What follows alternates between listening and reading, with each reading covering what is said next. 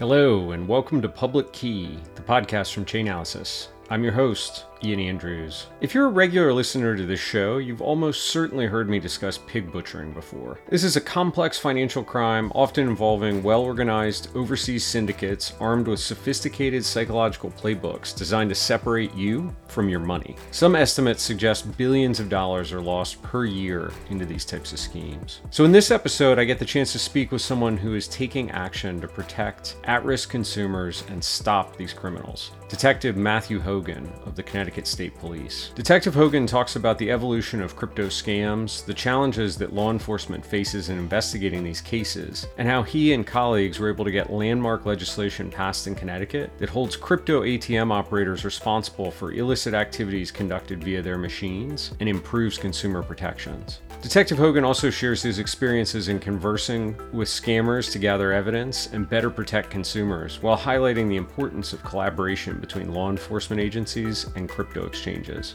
After the episode, if you're interested to learn more about pig butchering, head down to the show notes for links to our past podcasts on this topic and check out Detective Hogan's LinkedIn, where he regularly posts on the topic of financial crime.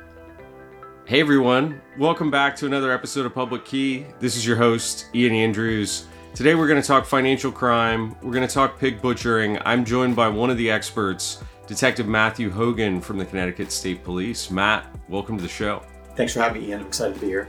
You know what? Before we jump in to the pig butchering details, I've got to ask you about the photo over your shoulder here. You're shaking hands with somebody famous. Tell us about that photo. This is the world famous Frank Abagnale Jr. from Catch Me If You Can. If you haven't seen the movie or read the book, I got to meet him in person at uh, one of his talks. It was a fantastic opportunity. For people that haven't seen the movie or the book, Frank was kind of the the original financial fraudster, I think. Prolific in his check passing schemes, I guess, is what he was most known for. He was a check kiter, yeah. I forgot how many millions of dollars he did within his uh, time frame as a juvenile around the country, and then into France. He got wound up getting caught in France. Well, and I think it's an interesting segue into the episode, right? Because a lot of the the work that you do today is the modern day equivalent of check kiting, right? It's all sorts of crypto scams and sim stealing and things like that. Tell us a little bit about what you spend your time on at the Connecticut State Police. So I, I, think what we've mostly noticed is that the type of scams haven't changed that much. It's mostly the vehicle that they've used, right? So they, originally they were using you know checks or domestic wire transfers, but as the proliferation of crypto came about, they started using that as the method to move their money and kind of launder. When was the first time you saw cryptocurrency in a case? Do you remember? I want to say probably 2017. Something came through, and we weren't you know ready for it yet. Obviously, I had actually gone to a uh, the National Computer Forensic Institute down in Alabama and took their crypto course. So I had an understanding uh, of it at the time, but it was so new in our agency and just in law enforcement in general that it was kind of one of those things where you're like, especially at the state level and local, like you're not really seeing these cases. It was usually the feds getting them. So we saw it yeah. come in and we're like, I don't know what to do with this. And what, what did you do? So you saw it come in and then what happened next? I actually had software through uh, NCFI at the time, so I was trying to trace it out with the software that we were, were acquired at that point for free through the, the, training, and I didn't know what to do with it once I traced it. You're like, now, now do I, what do I do? I found it goes someplace. I'm not sure if I'm yeah. even tracing it the right way. Yeah. You know, you're like, hey, I, I, did what I could with it, and it's t- attached to this uh, BC1Q, and uh, there we go. yeah.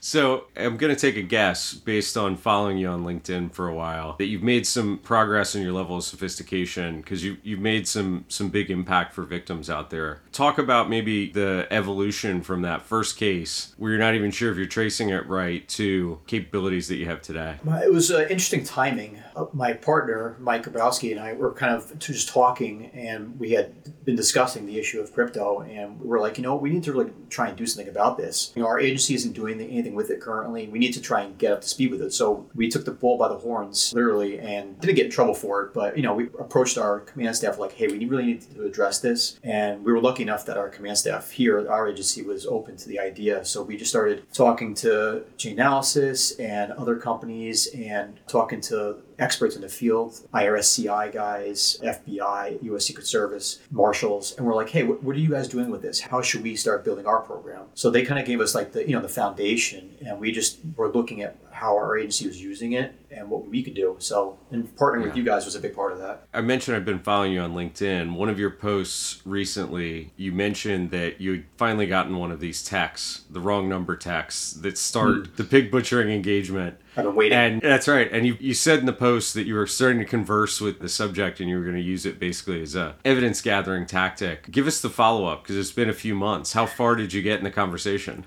So it, it was really interesting because you know really I wanted to use as a learning experience, right? You want to really understand how to communicate with the victims, so you can really get the feel for how these people are getting scammed, right? Because you hear it all the time. People will go, "How can you fall for such a thing?" Right? But over the course of several months, you can really understand that you know they're texting you throughout the day, you know, and they'll end, end conversations with uh, you know sweetheart and stuff like that. So they're really trying to build that relationship. And after about a, a little over a month, I started getting frustrated with it. So I just persisted, like, "Hey, I just you, know, you mentioned gold a couple times uh, in investing in gold. How do we go about doing that? Because I'm kind of curious. So that spun the conversation, and she wound up giving me what I wanted, which was the investment sites through the exchanges that they were using. It was called FX6, which is an app on the Apple platform, and they wanted me to you know go through a couple of, of DeFi web wallets in order to transact on there. And she was giving me a how, the how to because I was you know, playing dumb. I don't know what Bitcoin is. How does it work? It was really uh, actually uh, honestly a lot of fun. Try not to be make fun of it because you know your victims go through that kind of stuff. But it was just a great learning experience listening to her the communication and understanding the scam the scammer wanted you to actually download an app that was in the app store yeah she told me to go wow. to a us based exchange open an account yeah. explain that to me and then uh, once i got there she wanted me to go to another exchange and basically connect the wallets and then transact my money from my FI to my current exchange and then send to my DeFi wallet, the other exchange. And then on that platform, you can use the web browser to search for, for the FX6 and then search there. So it actually was interesting because then I did an IC3 search for that particular browser for the uh, FX6, and I found a ton of other victims that were all yeah. victimized by the same FX6 account. I'm curious when you find something like that. Obviously, you've got the resources of law enforcement at your disposal. You collaborate with the Secret Service and the FBI, as you mentioned. Like, is there opportunity or a path to take down FX6? Does that even make sense in terms of pursuing the criminal element behind some of of these scams? I think it does, but the problem with a lot of them are, you know, there's one right behind the next one, right? So yeah. once this one gets shut down, they already have a, a, back one ready to rock and roll. So our goal is to, just like Erin West says, you know, to freeze, seize, and disrupt, right? We, we want to educate yeah. and disrupt. So I, I really want to disrupt as best I can, and that's definitely a methodology to it. So if we can get to that point, it'd be great because there are enough victims out there for FX6 for sure. I'm curious, have you seen from a victim standpoint? I think when I first started learning about pig butchering last year, it seemed like most of the criminals were operating out of Southeast Asia. So, you know, Myanmar, Cambodia, and Laos seem to be the concentration. But more recently, I've heard that there's actually quite a bit of domestic activity. Our friends north of the border in Canada, they were actually able to trace funds to a criminal organization operating out of Montreal. You know, they were running kind of an elderly scam, pig butchering methodology involving crypto. So I'm curious, are you seeing this in Connecticut as well? Is it moving domestic or you feel like you're primarily still seeing criminals operating from offshore? The pig butchering scams are always offshore from what we're seeing. When we're looking at domestic side, it's more so like PII or cards or stuff like that. So it's interesting, we'll have like a case that has nothing to do with crypto, but as you dig deeper, you wind up finding that there is somehow uh, portion of it that is crypto related. So they're using it as a way to obfuscate their money or something. Shifting gears a little bit, one of the things that you championed was legislation that was recently passed in Connecticut that deals with crypto kiosks. Can you talk a little bit about what you worked on there and what the implications are? We started to recognize obviously there's been an issue with the kiosk ATM machines involving crypto scams with the elderly and older population, specifically in Connecticut, obviously. So we tried to address it in some manner. So I actually reached out to some of our partners with the AARP, our Coalition of Elder Justice in Connecticut, and we started just kind of discussing what we could do to really fix that problem as best we could because it's more of a regulation side, right? So it's a civil issue, not so much criminal. That the regulations that we uh, are working on, and what we attempted to do was we wanted to get the ATMs under a money transmitter license so that in Connecticut they have to be following the same regulations as regular a regular ATM machine would. That was part of the issue was getting the definition changed, uh, which we were able to do and get them as a money transmitter. And some of the other things that we wanted to do were work on the transaction limits. We wanted to work on obviously the, the biggest problem with autos is, is the, the fees, right? That you're, you're talking a victim gets between five and twenty percent of a fee. So if they're sending Bitcoin to their scammer, they're getting charged say you know thirty five thousand for a twenty thousand dollar Bitcoin. So there's a huge markup. If so, if we do recover assets for them, they're already Yeah. going to be at a loss because of the Yeah. fees that they're getting charged. So that, those are some of the big issues we were trying to accomplish. making sure that the operators aren't profiting off the scam activities Right. seems like a great goal. One of the provisions in the bill that surprised me a little bit is this right of refund that you're able to get in the in the legislation. I was curious about how that works practically because obviously there's not a reverse transaction in crypto like there is in the traditional banking system.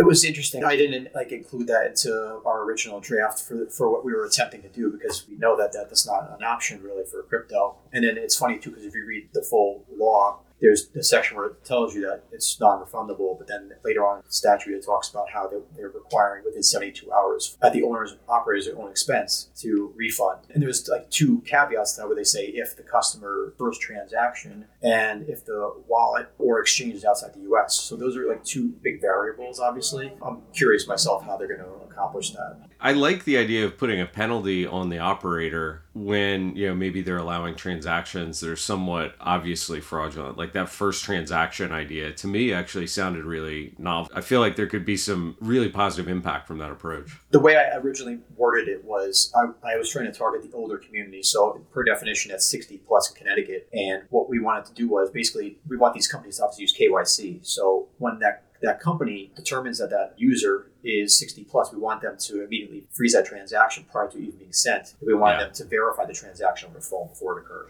I've actually had this conversation with some of our customers who operate crypto exchanges as well that there's an opportunity to sniff out scams, even when the address that maybe someone's requesting a withdrawal to isn't an obvious scam or an existing known scam. You know, if you have a customer that just signed up, first time depositing fiat into an exchange, just bought crypto, and you've KYC'd them and they fit a particular demographic profile, elderly being one of the, you know, more likely to be in a victim of a scam, obviously. Maybe put a limit on that withdrawal, a time lock on it, or, you know, just additional verification checks to protect people that are more likely to be victims, right? That's our goal. And the part we're happy about is we got something on paper, right? So we, we Yeah. got some changes made, and this is just going to be a, an opportunity for us to kind of build off of at this point. So we have really good legislators that were bipartisan that wanted to work on this with us, and we're really Yeah. happy about that. So we're hoping that we can make some more changes in the future. That's great. I know that like Chainalysis has some ATM operators that actually use our transaction monitoring solution that are MSB licensed. So I don't want to paint the entire category as being oh this is just a, you know, mechanism for money laundering, but there's also a lot of operators out there that don't do that. Do you have any sense of how many ATMs or kiosks are now operating in Connecticut? It almost changes daily, it seems. Uh, Okay. at, at last count, I want to say there was about 480 ish. That changed with Yeah. Bitcoin of America, obviously, when that happened. So the couple, we lost a bunch from that. But I want to say about 480 ish. And Yeah. like you said, a bunch of them are better companies, right? We deal with them uh, via email a lot of times, and they're willing to help us. So Yeah. you can't broad brush them. The scam that I'm imagining here that probably has a nexus around these ATMs is like my grandparents have gotten phone calls, you know, from somebody that's impersonating me saying, you know, Ian's been in a wreck, he's at the hospital, you need to send funds right now so we can put him into surgery, or Ian was got arrested for DUI. If you don't send us money immediately, he's going to get sent to jail. You need to bond him out. And fortunately, my grandparents were savvy enough to know, call me before sending money anywhere. And I answer the phone and they're like, hey, are you in jail? And I'm like, no. So they've never fallen victim to it, but I I've always assumed that the like the next step in that had they had they taken the bait would be directions to go buy gift cards or go find one of these crypto ATMs and send somebody money. Is that what you see usually? Hundred percent. Yeah, there, there's definitely a uh, like like we said earlier. The fraud hasn't really changed that much, right? Originally, the grandparent scam was, hey, put a hundred thousand dollars in a shoebox, wrap it in duct tape, cover it in newspaper, mail it to this obscure address in Pennsylvania, and then that'll be your bond money, right? Now that Yeah. changes. Now you go to a crypto ATM machine and put some Yeah. ca- cash in and do it that way. So it hasn't, it really hasn't changed much. It's just they're using a vehicle, right? You did mention in the post on this act concerning digital assets that there were a couple things that didn't make it into the final text of the bill. What were some of the provisions you were hoping to get in there that didn't didn't make it through the legislative process? You sniffed out the first one right away. So the first one was that idea of having a transaction limit for a specific community of people who are more likely statistically uh, victimized. So we wanted that 60 plus to be uh, a target for blocking scams. And so that, that provision got modified to this new one where they're basically saying, you know, a 72 hour transaction return. That was one of them. And the other one was the dollar limit. I wanted it to be around $500. I know FATF has their about, is about a thousand for the travel rule. So I was trying to keep it within that range of what, what FATF recommends because obviously there's a coalition of people who believe in that, in that dollar amount. And from what we're seeing, a lot of the victims here, you know, twenty five hundred dollars is a lot of money for some elder community. And then if you talk daily limits, right now we're talking twenty five hundred dollars a day. That could be a lot. So I wanted that dollar limit lower to basically create a, a more of an issue for the scammer, right? The more like chances that that victim has to go to the ATM machine to make these transfers, the more likely they're going to go, wait a minute, I think I'm getting scammed. So trying to lower that transaction was a big one that I wanted to fix.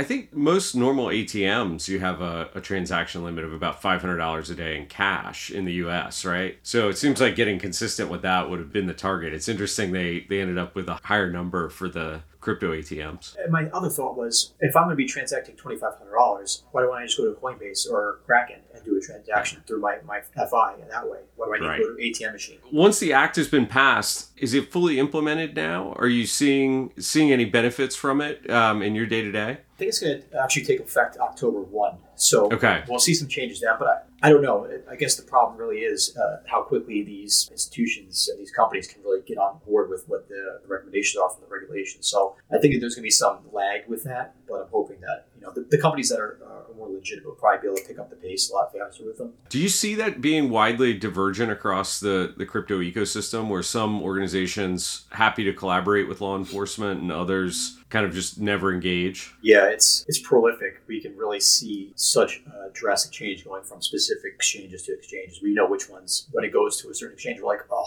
dead end and it's very frustrating because we obviously want to do the best we can for our victims here. And if it goes to these certain exchanges that aren't accepting KYC or responding to U.S. law enforcement, it really puts a hamper on our investigations. Yeah it seems like in my time at Chainalysis, so kind of two and a half years in, there's been a market trend from not only shifting towards KYC, but also eagerness to collaborate with law enforcement. I mean, we've seen a lot of exchanges kind of hiring up investigative teams who are big global actions, not just on scam activity, but on counter-terrorist financing and some of these other CSAM, where it seems like there's collaboration, at least for me as an outsider. I'm curious if you feel that from a, a law enforcement perspective.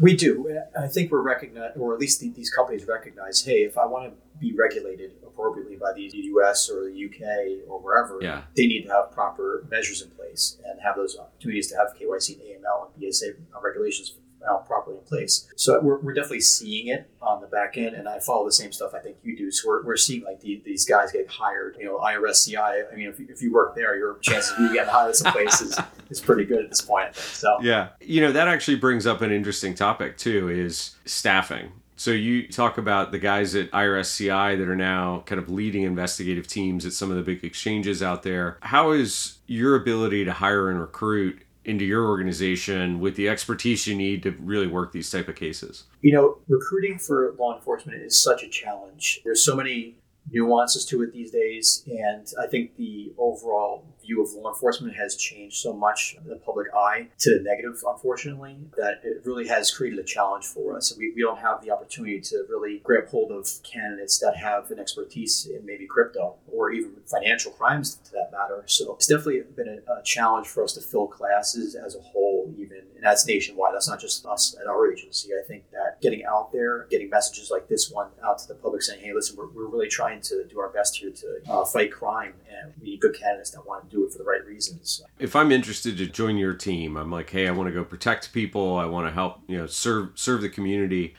I don't know anything about crypto. Do you guys have the capacity to train people up and get them to where they'd be effective, you know, collaborating with you on some of these financial crimes cases?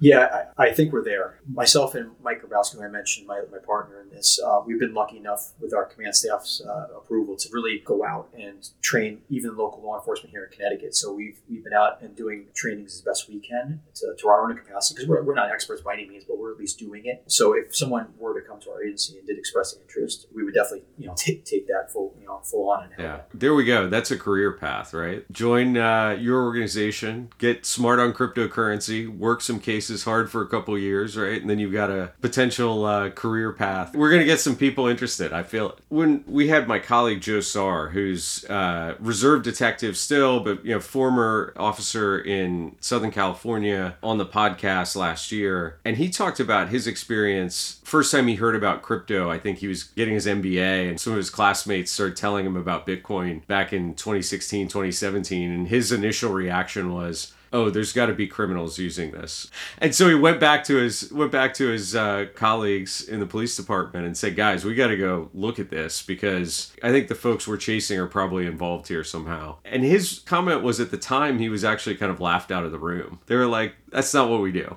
I'm curious if you initially met similar kind of reception when you first started looking at crypto and and has that improved or changed over time? It's definitely improved over time. I think media obviously helps with that because they're pushing the message out there that people are taking on more. But yeah, 100% originally, even now we still get it occasionally. You go to like a, a local PDS more rural, they're like, oh, that's play yeah. money. We don't deal with it. But we've seen people ex- are accepting it more and more enforcement now, and, and yeah. getting getting some help now. So it's, it's been a good learning experience for everyone. Talking about local PD, our friends in Calgary, they just launched this initiative to really get a training academy going. I think it's open actually to people not just in Canadian police forces, but all, all across North America. They're hoping to offer training in this area because one of the things they observed was if you're a victim of one of these crimes, it's hard to come forward, right? You're embarrassed. Once you've realized you've been scammed, you've lost money, and you don't really want to talk about it. So it takes a lot of guts even to come to the police. And then unfortunately, you know, if you walk into your local police precinct, person sitting at the front desk may think crypto is ridiculous or that it's your fault or, you know, have some perspective or, or just think it's impossible to solve. Like once you've sent them money, there's no chance of getting it back. And so they seem to have put a big emphasis on let's make sure that at the very front lines, at the local level, we have some experts that can intake these cases effectively and then hand them off to the people that can actually do tracing and file a fund seizure. Are anything similar happening in Connecticut? Have you attempted to get that local level up to similar ability? That was our goal because the reality is my buddy and I are the only two doing it for Connecticut, and this isn't our full time job. We have other responsibilities that are actual, our actual cases that we work. This is something yeah. we've kind of taken on because we've noticed so much. So our goal was to educate as many people as we could. So our, our model basically is now, which we've changed, is once they get a case from local PD, we'll actually go to them show them the ropes of how to write the search warrants appropriately, show them how to open source things, and then kind of give them the ball. We'll give them the, pro- the policy and paperwork to do the product themselves, hopes that they can start their own programs internally there. That's amazing. I mean, this is something that I'm pretty passionate about. Is like, how can we get everyone that may be on the receiving end of a, a victim of one of these cases to have at least a baseline knowledge of okay, what can be done with crypto? What are the indicators that maybe there's a path to retrieving some of these funds and, and make sure that we're getting those reports into the hands of people that have the ability to take action as quickly as possible? Because it seems like time is of the essence here, too, right? The key to all this is time. The time to, to trace is, is 100% to find those assets. Because the biggest problem we're seeing, especially with pig butchering, is the delay in reporting, right? So you have delay of the victim to report because they, they're, you know, they feel that reluctance, uh, embarrassment but then you also have law enforcement going, who do I give this to? So there's this extended time delay. It's, it's a challenge. And the, the more time that's elapsed, the more likely that the funds have left an exchange that's likely to respond to a subpoena and they're out into the ether somewhere. 100%. We're talking days or weeks and, and that money's gone. I'm curious, you know, we've been really focused on crypto, obviously, since that's the topic of this podcast. But I'm imagining you see other types of financial crime, scams, frauds. What what else is, is keeping you busy these days? It seems like people have watched this movie recently because there's been an uptick for sure in check frauds. You know, the mail theft has been a huge thing, and they're they're doing it for check thefts. They're doing robberies for the uh, U.S. Postal uh, arrow keys. So that's probably the biggest that we're noticing is really a lot of yeah. check fraud popping back up. But then there's also a new account fraud with, with credit card accounts or with banks. We've seen some home equity line of credit frauds that are occurring. So there's a, definitely a wide variety. I think what happens is scammers recognize people paying attention to certain technical technological scams, and we're like so laser focused on trying to figure it out that they go old school and go Yeah. back to something like he's been doing for you know or was doing for like 10 Yeah. two years and they're like oh no one's paying attention to this right now let's start doing this again I'm actually blown away that it's going back to check fraud because I'm trying to think the last time that I wrote or received a check. Like it's a pretty rare thing, right? right I suppose maybe that's not true for everybody, but that's really interesting. I do know, though, in my neighborhood, the Postal Service actually has taped over a lot of those blue boxes that are on the corner and basically said, don't use these anymore because we had a rash of thefts. So I think that's what you were talking about with the arrow keys, right? Yes. This is how you can open the mailbox, right? all the mailboxes yeah so they've done a really good job of trying to prevent them as best they can they've changed boxes out to stop the phishing they're doing the best they can to model keys and stuff like that but it's been a, a lot of work for them to do And so then you steal the mail, you get somebody's identity or an application form for a, a like a home equity line of credit or a credit Mm-hmm. card, and then you just go open that up, run with the cash before someone even notices that funds are being drawn down against. well them. yeah they're getting a check right out of the mail they just wash the check Man, criminals are innovative. If we get these people focused on doing good Something instead of bad, right exactly Our mutual friend Erin West, you mentioned her earlier. She's got the React task force happening, and I know there's some collaboration that happens between the states. Can you talk a little bit about like I think one of the biggest challenges in all fraud and in particular with crypto is that it's global in nature, right? It doesn't respect our nice state boundaries or even our our national borders. Like crypto doesn't care no how do you work across state lines with you know federal jurisdiction or other states when you see these types of cases like is there anything that we can suggest or do to, to improve that collaboration I really thank God for Erin West. She's been such a bull in this area. She's gotten the message out, and she is really trying her best to educate the masses. And that's really the key to all this, I think. And if we can just educate across the board, because the problem we talk about is time, right? Delay in time. So if we can get the lo- those smaller PDs educated on this and get the message out, and then they can educate their communities on it, that's really what, what the key is to all this: is getting that message to, to the, the civilians. well matthew this has been an awesome conversation i've really enjoyed it thanks so much for joining us on the podcast today Thank you so much. I really appreciate you having me.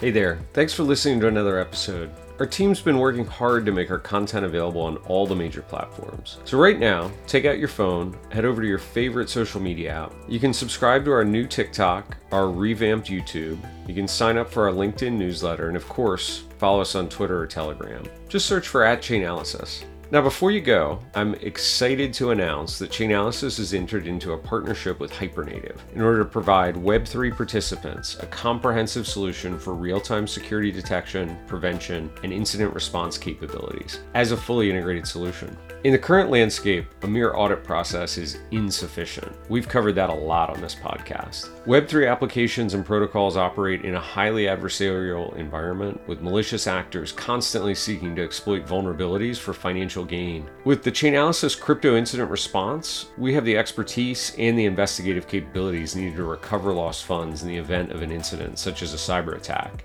And we're excited to combine that protection with Hypernative's proactive detection capabilities to identify any malicious activity and substantially increase the chances of preventing the attack in the first place, or, in the worst case scenario, being quicker to recover stolen funds. This integration is only the first step in the partnership, and our goal is to create a safer Web3 ecosystem for all participants. Check out the link in the show notes to see the full details.